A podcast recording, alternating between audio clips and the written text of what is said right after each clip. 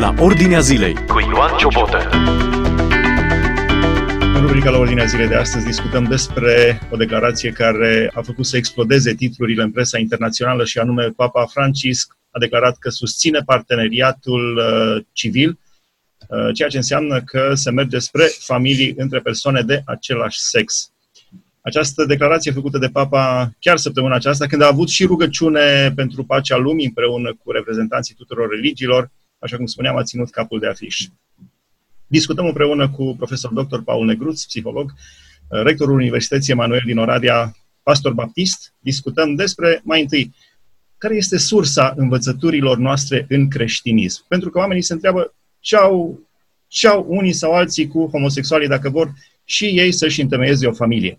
Care este sursa învățăturilor în creștinism? Una dintre problemele fundamentale ale oricărei religii este problema sursei. De unde își extrage învățăturile?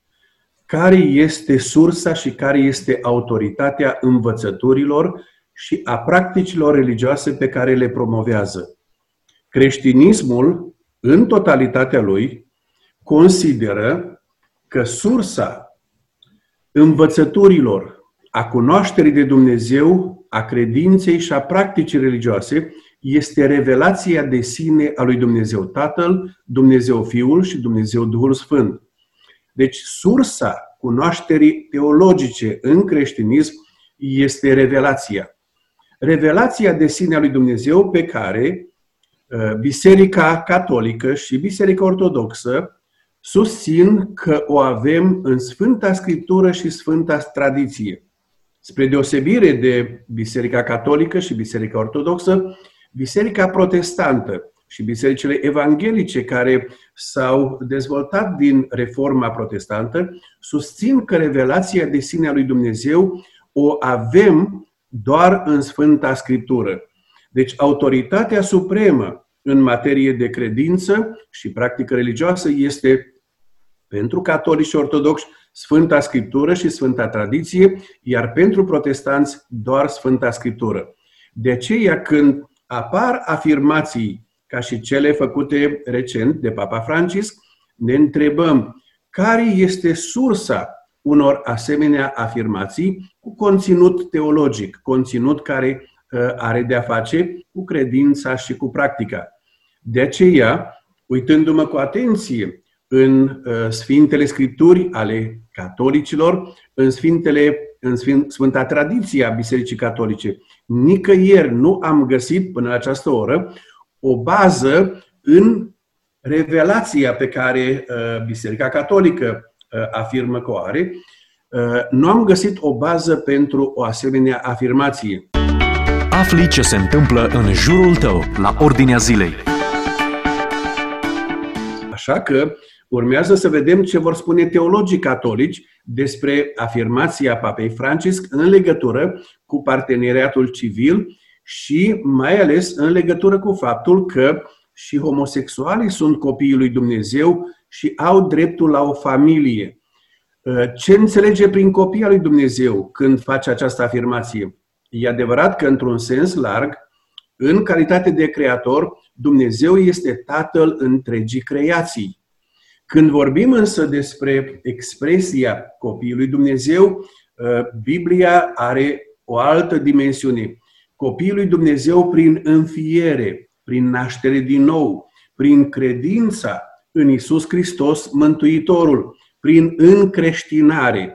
Încreștinarea înseamnă întoarcerea ființei umane la conținutul revelației de sine a lui Dumnezeu, întoarcerea lui Dumnezeu în termenii divinității, nu în termenii omului.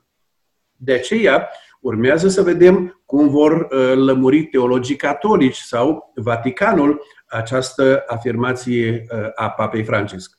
Din câte am văzut, Vaticanul este, așa cum spuneați, împotriva acestei poziții, dar care a fost poziția specifică de-a lungul timpului a Papei Francisc în această problemă?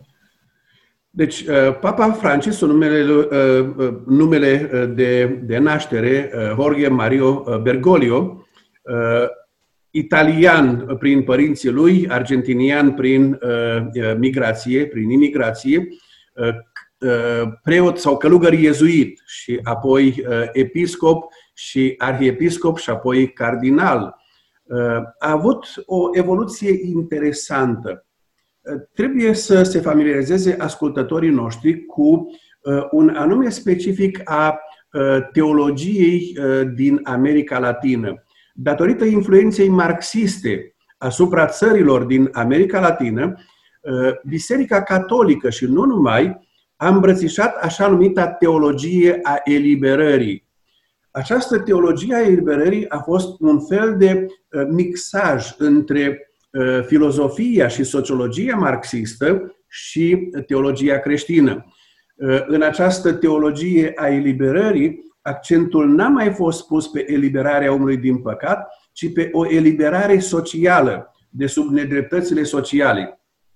Din această tradiție, Papa Francisc are această reputație că este un papă preocupat de cei discriminați, de cei marginalizați, apăsați. Un lucru de apreciat, dar dacă această preocupare se face cu sacrificarea învățăturilor creștine pe care le-a promovat Biserica Catolică, atunci Biserica Catolică intră într-o disonanță teologică interioară pe care trebuie să o rezolve. Înainte de a vedea cum impactează această afirmație celelalte denominații creștine și societatea în ansamblu, este în primul rând o problemă intercatolică.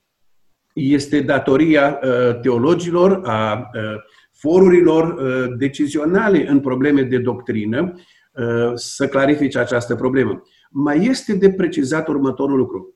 Afirmația recentă a papei nu este ex cathedra. Deci nu face o pronunție dogmatică, ci face o afirmație care intră în categoria opiniilor teologice. Își dă părerea. O părere teologică. Cu toate acestea, atunci când capul bisericii exprimă o opinie, intră opinia lui în contradicție cu tradiția, cu doctrina bisericii, intră în contradicție cu ce au susținut predecesorii actualului papă. Și Papa Benedict al XVI și Ioan Paul al II-lea au fost deosebit de categorici în acest domeniu. De exemplu, sub pontificatul lui Ioan Paul al II-lea, Congregația pentru Doctrină și Credință sau Doctrina Credinței a eliberat un document care spune: Biserica ne învață că respectul față de persoanele homosexuale nu poate în niciun fel să ducă la aprobarea comportamentului homosexual sau la recunoașterea legală a uniunilor homosexuale. Deci, doar cu câțiva ani în urmă, sub pontificatul lui Ioan Paul al II-lea, care s-a bucurat de o apreciere internațională deosebită, urmat de Papa Benedict al XVI-lea, care a mers în aceeași direcție. Avem, deci, în această succesiune pe scaunul lui Petru, așa cum crede Biserica Catolică, avem de-a face cu o deviere semnificativă de la afirmații teologice. Interesant, am discutat cu o cunoștință, slujitor al Bisericii Greco-Catolice, și spunea această declarație, referindu-se la declarația papei, dacă este adevărată, e în contradicție evidentă cu doctrina autentică și oficială de peste 2000 de ani și îl pune pe acest papă în situația neplăcută de propagare a unei erezii care îl scoate în afara bisericii întemeiate de Domnul nostru Iisus Hristos. Cuvinte scrise de un slujitor al Bisericii Greco-Catolice. Și spune, nici măcar papa nu are voie să modifice învățătura bimilenară a unicei biserici a Domnului nostru Iisus Hristos. Au mai fost papi nedemni, puțin, e drept, care au propagat erezii și au fost excomunicați. Dacă nu se dezminte de această declarație, el se situează în afara bisericii. Foarte interesant, dar slujitorii în Biserica Catolică, slujitorii de rând, nu prea au acces la papă. Aș vrea să vă întreb ce spune Biblia. De ce în cazul Sodoma și Gomora Dumnezeu rezolvă problema de acolo cu foc și pucioasă? Ce spune Biblia de fapt despre căsătorie, despre homosexualitate? Toate păcatele sunt păcate. Înainte de a răspunde la această întrebare, aș vrea să precizez faptul că nu doar un preot greco-catolic din România a luat poziție, au luat poziție episcopi și arhiepiscopi catolici din diverse părți ale lumii. din Statele Unite, din Europa, din Asia. Sunt deja luări de poziție în spațiul public. De exemplu, arhiepiscopul Carlo Mario Vignano din Italia a spus: nu trebuie să fii teolog sau expert moral pentru a ști că aceste afirmații sunt total heterodoxe, nu ortodoxe, ci heterodoxe, și constituie o cauză foarte serioasă de scandal pentru credincioși. Această decepție se bazează pe susținerea elitei globaliste, a mainstream media și a lobby-ului LGBT, față de care mulți clerici, episcopi și credincioși nu sunt deloc străini.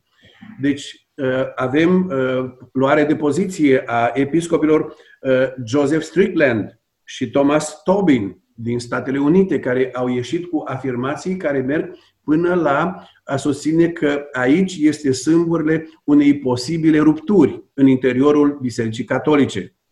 Acum, de ce este această problemă extrem de serioasă?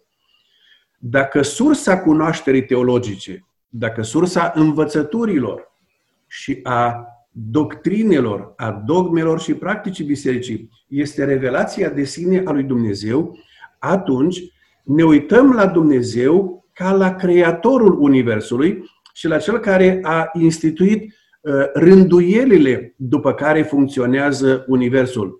Ori schimbarea regulilor pe care le-a dat Dumnezeu echivalează cu un atentat la înlăturarea suveranității lui Dumnezeu asupra creației. Deci creatura redefinește creația sfidând poziția creatorului. Ori acest aspect a fost deosebit de puternic susținut în istoria morală a Bisericii Catolice. De la Thomas Aquinas din Evul Mediu. Aquinas a conturat așa numita etică a legii naturale. Și el a spus: tot ceea ce Dumnezeu a creat funcționează în mersul firesc al lucrurilor. Tot ceea ce este împotriva firii este imoral. Ori este cunoscut faptul că orientarea homosexuală și relațiile homosexuale sunt împotriva firii. Omul a fost creat de Dumnezeu, parte bărbătească și parte femeiască. Familia a fost întemeiată pe unirea din dragoste a unui singur bărbat cu o singură femeie pentru a întemeia o familie monogamă, heterosexuală, care rămâne până la încheierea vieții pe pământ, unde se nasc și cresc copiii. Și acum, și dacă ne-am duce pe teoria evoluției, dacă mergem pe teoria evoluției, în toată natura, toate viețuitoarele care se reproduc pe cale sexuală, este această unire între partea masculină și partea feminină. Gameții sunt gameți masculini și feminini. Sunt aceste celule haploide, care doar în fuziunea lor formează embrionul. De aceea, când ne ducem în această direcție, chiar pe teoria evoluției, mergem împotriva firii. Dar noi, ca și creștini, mergem pe învățătura Bibliei. Și această învățătură schimbă acum, după părerea mea, sursa de învățătură și de doctrină. Nu ne mai uităm la Dumnezeu, ci ne uităm în jos.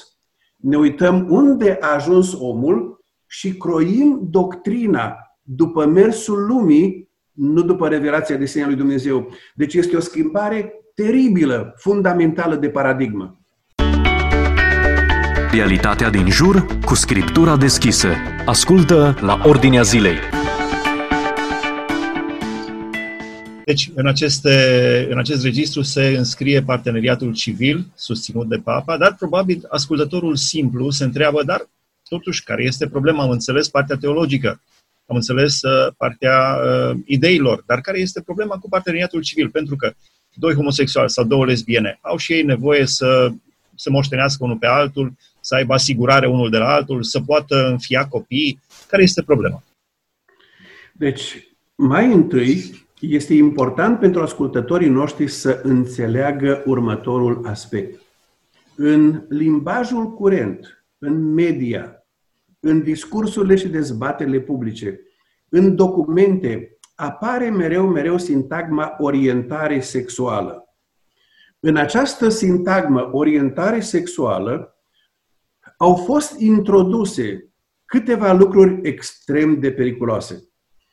Orientarea sexuală din creație este heterosexuală.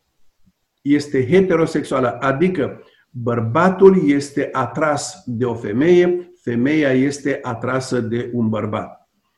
Când s-a schimbat obiectul atracției sexuale, avem de-a face cu atracția sexuală a persoanelor de același sex, dar nu se oprește aici.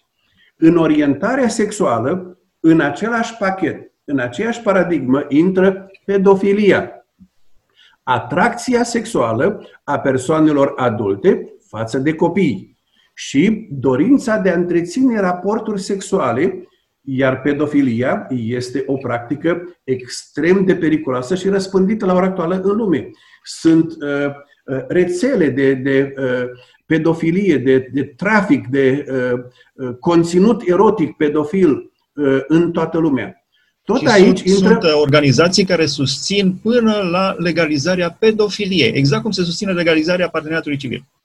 Da, pentru că intră în categoria orientare sexuală și dacă uitați în texte de lege, fără discriminare în funcție de, și acolo intră rasă, sex, etnic, religie, etnie, orientare sexuală.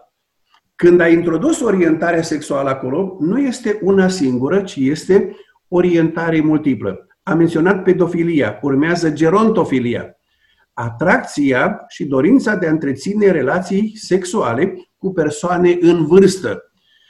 Auzim de acele cazuri în care femei în vârstă au fost violate sau fete care se căsătoresc cu bărbați în vârstă, care ar putea fi bunicul sau străbunicul. De asemenea, tot la orientare sexuală intră zoofilia, atracția erotică și întreținerea de raporturi sexuale cu animale. Aici intră necrofilia, atracția erotică și întreținerea de relații sexuale cu cadavre. Tot aici, în această categorie, intră exhibiționismul, dorința de a obține satisfacție erotică prin expunerea organelor genitale, erotice. Tot aici intră voyeurismul, plăcerea erotică de a privi. Toată industria pornografică se alimentează din această pornire. Tot aici, în categoria acestor tulburări de orientare sexuală, intră fetișismul, intră sadomasochismul. Deci ai un conglomerat, și aș putea continua, intră un conglomerat de orientări sexuale. În momentul în care le legitimezi la pachet. Nu poți spune una e mai bună ca alta. Deci ce se întâmplă? S-a deschis ușa spre ceva ce ține de o anumită comportare deviantă a unor persoane Cutia Pandorei. S-a deschis cutia Pandorei, dar lucrurile vor lua o turnură absolut înspăimântătoare. De acolo vine acum această tendință, această manie, i-aș spune, de a introduce educația sexuală în școli. Pentru că dacă reușești să tulburi mintea copilului și creșterea echilibrată în a înțelege ce este normal și ce este anormal, copiii aceștia devin victime ale acestor rețele de orientare sexuală diferită de cea din creație. Aici este problema fundamentală pe care o avem la ora actuală. Dar decât să fie copii abandonați sau abuzați în familii de tată-mamă, familii normale, nu este mai bine acești copii abandonați să fie crescuți de un cuplu homosexual. Este unul dintre argumentele lor. Două anomalii nu fac o normalitate. Dacă ai de-a face cu o anomalie într-o familie, nu arunci copilul într-o altă anomalie. Dacă sunt asemenea cazuri de familii disfuncționale, familii cu probleme serioase de sănătate psihică, de comportament și responsabilitate socială, Toate aceste probleme trebuie tratate ca anomalii sociale și rezolvate. Numărul familiilor heterosexuale, echilibrate, care doresc înfiere de copii, este extraordinar de mare la ora actuală pe glob. Este o dorință a multora de a înfia acești copii. De aceea, spun întotdeauna, când rezolvi o problemă, nu creezi alta. Rezolvi o problemă ducând lucrurile înspre normalitate. Spunea CS Lewis, spre finalul interviului, spunea CS Lewis, dacă aterizezi pe o planetă străină și vezi că acolo cetățenii de pe acea planetă se strâng într-un bar și pe masă este un platou acoperit și sub platou e o gâscă friptă. Și lumini pe numbră, muzică, așa, toată lumea se uită la gâsca friptă. Cum se ridică platou, capacul de pe gâsca friptă. Spui, oamenii ăștia au o problemă cu dorința de mâncare. Ceva de genul acesta se întâmplă în acest moment pe planetă în ceea ce privește sexul. Deci pornografia, cred că, distruge biserici, relații, organizații, distruge omenirea. Ce părere aveți despre dorința aceasta exacerbată a oamenilor după partea intimă a vieții, pe care Dumnezeu a creat-o, așa cum a spus? Este cunoscut că în istoria civilizațiilor, ori de câte ori un popor s-a îndepărtat de revelația divină, revelația în natură și revelația în Scripturi, popoarele respective au degenerat în tot felul de orgii sexuale. Este o reîntoarcere a rasei umane înspre animalism și în loc să fie homo sapiens, este un rob al instinctelor. Este ceea ce se numește în psihologie imago Dionisi. Este imaginea lui Dionisos. Este zeul tuturor destrăbălărilor, a orgiilor, a chefurilor neîngrădite. Și cel care a deschis ușa înspre această abordare n-a fost nimeni altul decât Friedrich Nietzsche, urmat mai apoi de Michel Foucault, un alt filozof de orientare postmodernă. Deci ne uităm la ora actuală la o destructurare a ceea ce înseamnă normalitatea în toate domeniile și a aruncarea omenirii într-o lume a schismaticului, a sfărâmițării, a destructurării, a demolării. Ori pe o asemenea grilă filozofică vin acte normative, vin legi. Și la ora actuală ce se întâmplă este avem sprijinul acestor tendințe de la cel mai înalt nivel a Bisericii Catolice. Asta deschide ușa înspre un capitol deosebit de grav la adresa moralității mondiale. Am văzut deja o serie de organizații LGBT, organizații progresiste, care salută cu mare entuziasm deschiderea papei înspre problematica lor și faptul că, în sfârșit, de la nivelul capului Bisericii Catolice, cineva îi înțelege. Și acum facem următoarea distinție între compasiunea față de acești semeni ai noștri și față de responsabilitatea noastră pentru credința în Dumnezeu, pentru familiile noastre, pentru copiii noștri, pentru societate. Deci respectul, avem respect inclusiv pentru ființa umană care a ajuns criminal. Îl tratez cu demnitate umană. Prizonierii de război sunt tratați cu responsabilitate. Deci nu intrăm într-un barbarism medieval în care vor fi schingiuiți. Dar nici nu putem intra într-o noapte a minții în care declarăm anormalul normal și normalul îl declarăm anormal. Realitatea comentată din perspectivă biblică. Asculți la Ordinea Zilei. Foarte bine punctat. Ultima întrebare. Probabil creștinii simpli au impresia, eu cel puțin am impresia la un moment dat că întunericul e atât de mare și că valul e atât de puternic încât nu mai putem face nimic. Întrebarea este, cât mai durează până vine Domnul Iisus? Acum, când Domnul Iisus ne-a spus care sunt semnele prevestitoare a faptului că ne apropiem de finalul istoriei, ne-a spus va fi ca în vremea Sodomei și a Gomorei și ca în vremea potopului. Deci asistăm la o sodomizare a civilizației noastre, o sodomizare a instituțiilor vremii noastre, de la Națiunile Unite, la Uniunea Europeană, la guverne, la parlamente, la instituții media, la instituții de învățământ. Și acum suntem în faza în care asistăm la o sodomizare a gândirii bisericii. De aici până la introducerea, și deja sunt biserici care au introdus, e adevărat, biserici minore din punct de vedere statistic, care au introdus oficierea religioasă a căsătoriei între persoane de același sex și inclusiv hirotonirea unor preoți sau preotese în cadrul bisericilor lor. Dar am avut până în această perioadă această citadelă a apărării ordinii eticii legii naturale, care a fost Biserica Catolică, cu un rol deosebit. Și Biserica Ortodoxă sprijină această abordare a relației de căsătorie între un bărbat și o femeie. Dincolo de toate situațiile care pot apărea când un preot sau un călugăr, când un episcop sau un cardinal a căzut într-o patimă și a făcut ceva. Nu confundăm alunecarea unei persoane cu schimbarea doctrinei și a standardelor morale.